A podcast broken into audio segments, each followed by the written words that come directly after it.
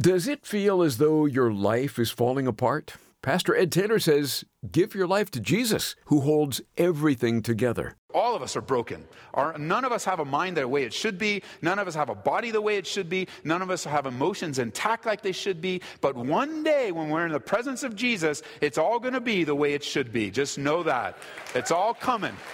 Definitely coming, okay? So so we know that day's coming, but, but right now, right now, God is holding things together. And if you didn't have Jesus in your life, it would be far worse. It'd be far worse. And I'm coming to find that not only, not only is Jesus holding atoms together, but he's holding my life together. This is amazing grace. This is unfailing.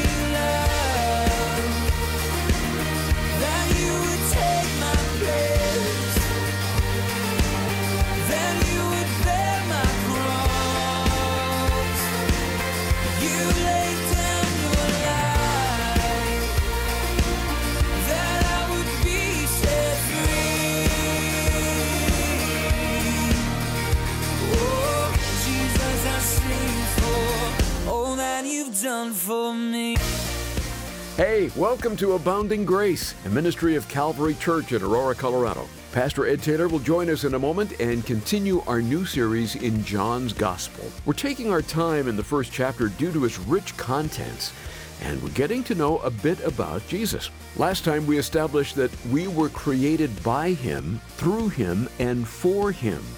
But today, we want to take it a step further and show you that He holds everything together. That includes your life and mine.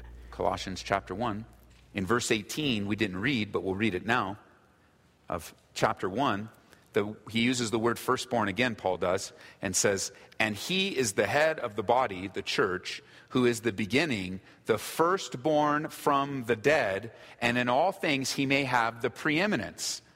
Now, was Jesus the first one to resurrect from the dead? Yes or no? No. We have at least one example of a resurrection before Jesus. Who was it? Lazarus.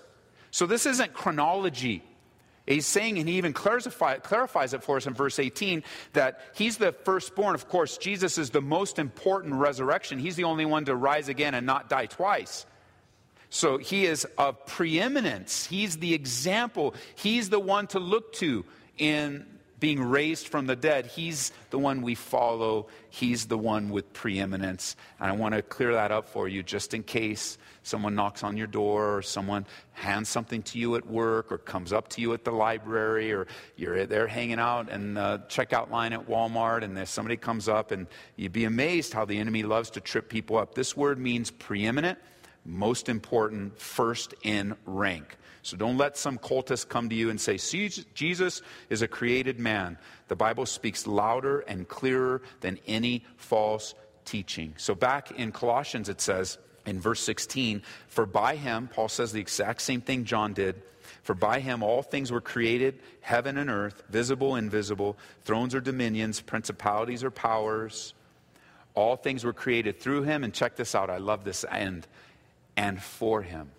All things were created through him and for him. Wow. You know what that means? That means you and I were created for Jesus. That means you and I were created to be in a relationship with a God that loves us. That means there's meaning and purpose in your life. That means that God has what we would call a will and a purpose for you. You were created for Him. There's no more thrilling truth than to know that my God wants to have a relationship with me. The thrill of knowing Him and walking with Him and talking with Him and growing with Him and becoming more like Him. The thought of knowing that my satisfaction and my fullness and my hope are all found in the person of Jesus Christ. Why? Because He created me. And why did He create me? For Him. That's His purpose for your life. You see, today, if you have never accepted Jesus as your Savior, if you have never bowed the knee, you've never said, you know, God, you're right. I, have strayed far from you. You know, God, you're right. I, I need to be in relationship with you. You know, God, I don't even quite understand what that means, but I do understand this. I do understand that you care so much for me that you created me and you created me for you. You see, a lot of people, and you you may be one of them, have sought satisfaction and contentment and hope in something that will never satisfy you. You know, it, it's very easy to get caught up in all the materialism of our culture. It's very easy to get caught up in all of the philosophy of the day. You know, some people, they worship money, and other people worship their families, and other people worship their minds and the knowledge. And we could go on and on of the things that have replaced. You see, you weren't created for money, friend. And you weren't created for some novel grand career. And you weren't created just to have a family. You see, all of those are great and wonderful and can be used for the glory of God in the right purpose. But I want to tell you right now, you've been created for God Himself. You belong to Him. And no amount of money will give you the satisfaction you're looking for. No position will give you the satisfaction. No relation, nothing, nothing, nothing but Jesus Himself. We were created by Him, through Him, and for Him. Not only that, he says in verse 17, not only that, but He's before all things, and in Him all things consist. The writer to the Hebrews says that He upholds all things by the word of His power. You see, Jesus is holding everything together. He's holding everything together. And I know some of you don't believe that. You, are just like, man, Ed, you don't understand. Like, like if he's holding everything together, I'm a mess. I'm a wreck. You know, I'm coming to find in my own life that Jesus is the one that holds things together, not just physically, but emotionally, spiritually, mentally. It's all held together by him. You know, scientists, going back to the scientific picture, as they study atomic stuff and they look at the protons and the neutrons and all the power there and dividing and the nuclear power and you know explosions and everything they're just baffled how the nucleus of an atom can be held together. And they've come up with a phrase. They call it atomic glue.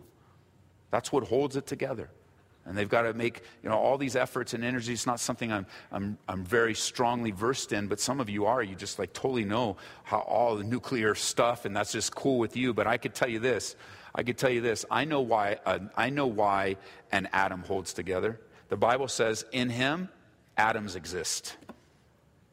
I trust him. I don't need to understand it all I don't really understand the scientific, but I understand the Bible, and the Bible says in Him it oh, it's held together. You can call it what you want, but my Bible says it's Him, not it. But when you translate that power into your life, how are you able to stand today, friend? It's but by the consistency and power of God. I mean, you think of some of these things, you go, well, Ed, you know, my, my mind, it's not what it should be. I have these highs and these lows, and my mind wanders, and, and mentally I'm not there, and mentally I'm not all together, and mentally people don't understand me, and mentally, and you're wrestling. This is an area of your life where you struggle and wrestle, and, and you wonder, man, if, if the Bible says in him all things consist, then why is my mind the way it is? Well, let me just say to you, whether it's your mind that you're wrestling with or it's a physical ailment, you know, like maybe it's not your mind, you're really clear headed right now, but your body, your body, it's just racked with pain. Sometimes you're so much in pain that it speaks louder than the voice of God. And you go, wait a minute, wait a minute. If, in, if I'm in, if everything consists, everything's held together, why isn't God holding together my mind? Why isn't God holding together my back? Or emotionally, you're just a wreck. You've experienced some trauma, some sorrow, some sadness, some fear, some anxiety, and you're like, man, this is overwhelming. Let me just say, while there are areas of your life, well, let me just say this first. We're all broken. So all of us are broken. Our, none of us have a mind the way it should be. None of us have a body the way it should be. None of us have emotions intact like they should be. But one day when we're in the presence of Jesus, it's all going to be the way it should be. Just know that. It's all coming. Definitely coming, okay? So so we know that day's coming, but but right now, right now, God is holding things together, and if you didn't have Jesus in your life, it would be far worse. It'd be far worse. And I'm coming to find that not only, not only is Jesus holding atoms together, but he's holding my life together. That my life, I belong to him. When I begin to wander away, I know that I've gotten away from him, the fountain of living water you see, the only way to hold our homes together and our lives together and our careers and our minds and our bodies and our emotions, the only way to hold these things together is to be in Jesus because in Him all things consist. So that means to not be in Jesus, The Bible says that now you and I are fighting against, we're battling against the order of creation. We're not living the way God intended us to live. And no wonder we're messed up. So we're messed up as believers, but we have Jesus to hold on to as a hope. He's an anchor for our soul. But if you're living against the things of God, then no wonder, no wonder you can't find meaning in life. You're not going to find meaning in this life. This life, then, sin has wrecked this world. You're not going to find meaning. Now, you might find some glimpses of things to do with your time, but it's not going to fulfill you. You might choose to be a very moral person, and that is sort of fulfilling to be good and do good things. But until you do them with the motive to please God, you're always going to feel disconnected. You're always going to feel like you have to give more. You're always going to feel, feel like you have to do more when you don't have that contentment of knowing, you know what, my life, it might be right now, you know, my emotions might be all over the place, but you know, Jesus has got me. I'm con- I consist in Him. And one day my emotions are going to be healed. And one day my body's going to be healed. And one day my mind is going to be healed one day. Even along the way, remember we learned along the way to heaven, God is doing that work of healing in our life. He's restoring and changing and bringing to pass His will in our life. If you don't give your life, you see, you were made by Him, you were made for Him, and if you don't give your life to Him, you're going to fall apart.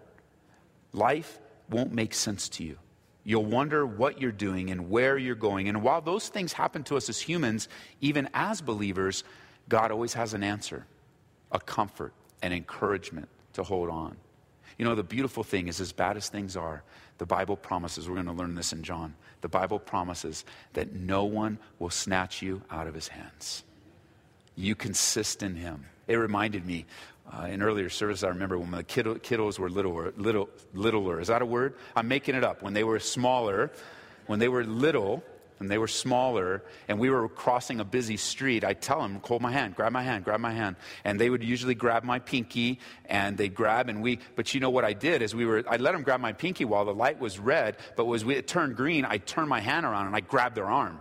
So they can grab my pinky all they want, but believe me, we're getting across the street safe and I'm holding on. If I have to drag them across the street, I'm dragging them. Because when you, when you start thinking about the brokenness of life, some of you are thinking, you know, there's, there's that thought of, of, you know, Ed, I'm trying to hold on. I'm barely making it. My, uh, my, my grip is slipping. I, I, mean, I mean, I'm almost, I'm, re- I'm letting go. I just, I've, I, I can't hold on anymore. I just want you to know that your Abba Daddy, your Father in heaven, has turned his hand around. He's grabbed you. So that even if you lose your grip, he's not going to lose his grip on you. Why? Because all things consist in him. It's all in him. It's for him. It's to him. It's from him. It's through him. And it's important that you come into relationship with him so that even in the issues of life, you see, because in verse 18, back in Colossians, it says, He is the head of the body. See, when, when you're in right relationship with God, you become a part of a family here you become a part of, whether it's this church, that church, or all two churches, we're all one big family. We're all friends. We're all brothers and sisters in Jesus. And Jesus now is the head of that relationship. He's the head of the body, the church. He's preeminent. You have the hope of the resurrection. He's the firstborn from the dead. And it pleased him, verse 19, that all the fullness of God should dwell in him. Wow. Great stuff. Back in John now, as we wind down, John chapter 1. We left off in verse 4. Good stuff. Just so encouraging. No one will snatch me out of my Father's hands. He's in him all things consist. Well, what is in him? Verse 4 In him was life, and the life was the light of men. And the light shines in the darkness, and the darkness did not comprehend it. So, what is in him? Life. Do you know in the Greek language, New Testament, written in the Greek, Old Testament written in the Hebrew, and a little bit of uh, language known as Aramaic. In the Greek language, there are three words basically that are used for life.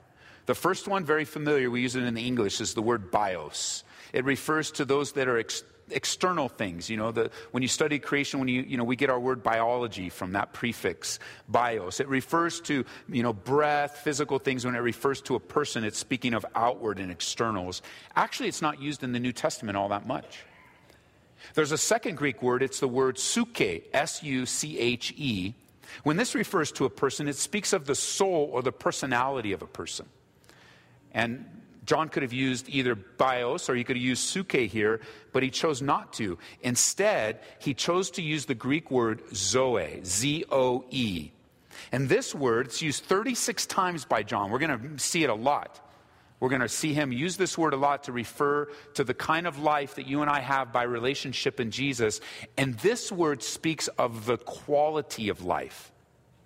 It speaks of, it's the word that's used when the phrase eternal life is used. It speaks of a quality of life. It speaks of an age abiding life. It speaks of what you and I have in Jesus. You have a quality, not quantity necessarily, but quality.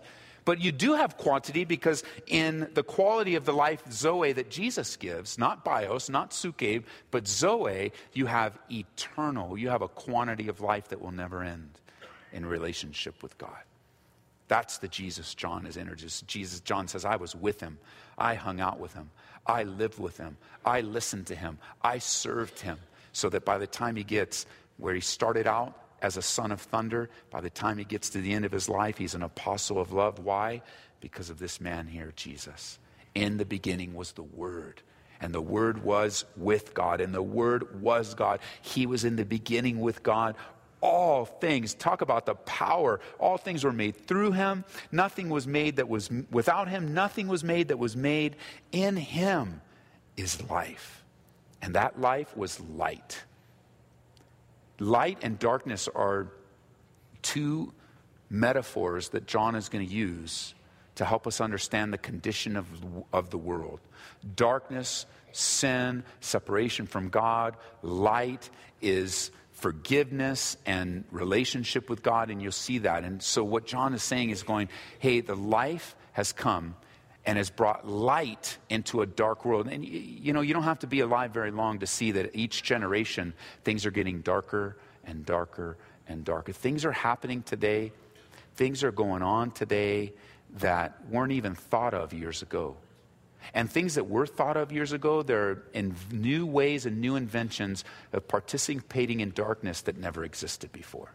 Why? Because Jesus will say later in John chapter 10 that the thief doesn't come except to kill, steal, and destroy, but I have come that you might have Zoe, life, and that more abundantly. And so the light comes, shines in the darkness, but notice in verse 5 the darkness did not comprehend it. Now, that word comprehend in the English, that's translated in English comprehend, it actually represents a Greek word that has a couple different definitions. One here is comprehend. That's what the translators chose. Not a bad translation. It, it has the picture of understanding. The light came into the world, and the world didn't understand it. That makes sense. I could see that. That's certainly an, uh, an acceptable translation. But there's another translation, if you like to write in your Bibles, you might just want to write next to it. And that is this word comprehend could also be translated extinguish or put out. And so you read it that way and you go, wait a minute, wait a minute. The light that shines in the darkness, the darkness didn't comprehend it? Okay. Um, Jesus will come and later say, he'll say um, that, he, that Jesus came to his own and his own received him not. Didn't comprehend him, didn't accept him. But when you say extinguish, you're like, yeah, over the years there have been men and even governments that have tried to wipe Christianity out, and the darkness cannot extinguish the light. Jesus would say before he died and rose again, he would tell us as believers, which he told his disciples, he said, You are the light of the world. And today, through us, the light is still shining. And the darkness still doesn't comprehend it, still can't extinguish it. But one by one, people are getting saved. And one by one, families are being changed. And one by one, communities are being changed by the mission of Jesus Christ. And that's the, the Jesus that John introduces to us. Pretty powerful in just a few verses says, I just want to let you know, because we know that the purpose of the letter is in John chapter 20, toward the end. Two reasons, remember. One, this is written so you might believe it, Jesus is the Christ, the Son of God. So the purpose of John is that we might have a belief, a stronger faith that Jesus, the creator of the universe, the little baby in Mary's womb that grew up and spent three years ministering, died on a Roman cross, was buried, and rose again the third day. You believe that he's the Son of God, the Christ, Messiah, that He's Savior. And then, secondly, that believing you might have life. You might have Zoe, true age abiding, true quality and quantity of life. Amazing stuff.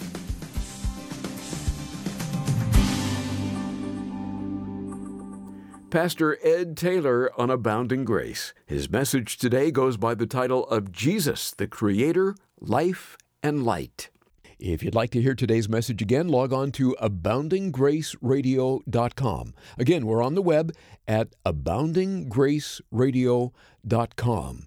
You can also download our free app and access our teachings that way. Search for Ed Taylor or Calvary Church. Over the past couple of years, discouragement and depression have been on the rise. And maybe that would describe where you're at today. We have a book we'd like to recommend to you that can help. It's Struggling Under the Broom Tree by Bill Gem. Pastor Bill recalls the life of Elijah, someone who battled with discouragement and depression too. But God, in his faithfulness, brought him out from under the broom tree of despair. If God did this for Elijah, you can be sure He can do it for you, too. Read all about God's rescue plan for discouragement in Struggling Under the Broom Tree. Request a copy today when you support Abounding Grace with a gift of $25 or more. You might think of it as our way of saying thank you. You can do that by calling 877 30 GRACE. Again, the number is 877 30 GRACE. You can also order resources like this at calvaryco.store. That's calvaryco.store store. Well, Pastor Ed, we learned today that Jesus is the creator of all things. But as you know, something entirely different is taught in many schools across America. Do you have any suggestions on how parents can help prepare their kids for the lies they'll encounter, in particular, evolution? Yeah, Larry, I think with parents, uh, this is a great question uh, that needs to be addressed because with parents uh, putting their kids in the secular school system, uh, or watching news or watching secular Discovery Channel or whatever. This is the language of the culture, humanistic evolution. And it's just constant, constant, constantly, constantly, constantly. And the way to deal with lies is to inoculate with truth. But not just like parents, listen, would you please listen to me? Um, let me make a suggestion. Number one, let me make a suggestion. I know it's not directly related to the question, but it is actually. Pick up this book grace based parenting. Grace based parenting. I believe the author is Kimmel, and you want to equip yourself in learning how to parent your children in an environment of grace. Because here's what happens. So, this is why I think the Holy Spirit put that book in my mind. Well, here's what happens the world is the world and it's scary and we're afraid for our kids and we don't know what's going to happen. So we sit our kids down and go, This is the truth.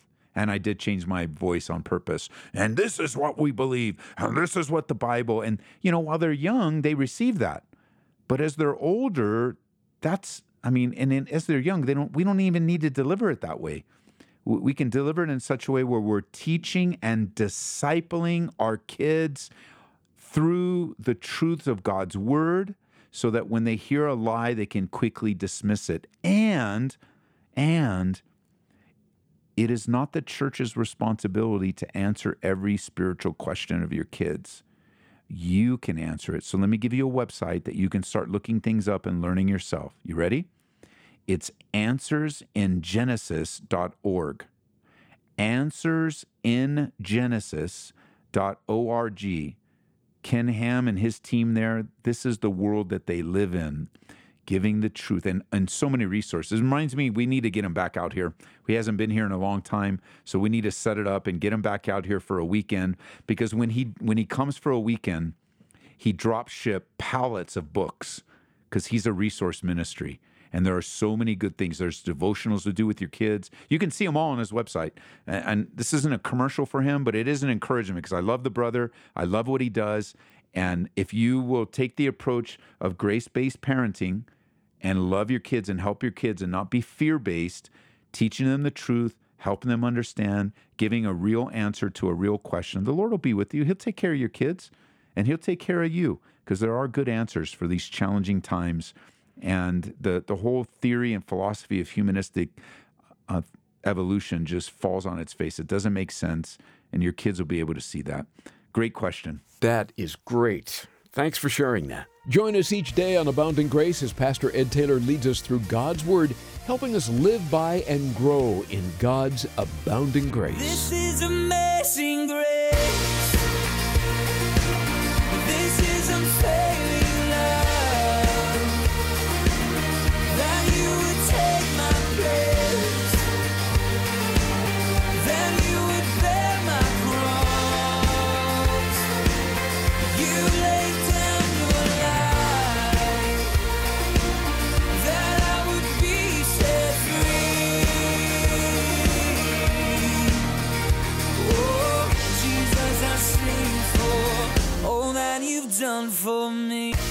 Me. Abounding Grace is brought to you by Calvary Church, Colorado, here in Aurora.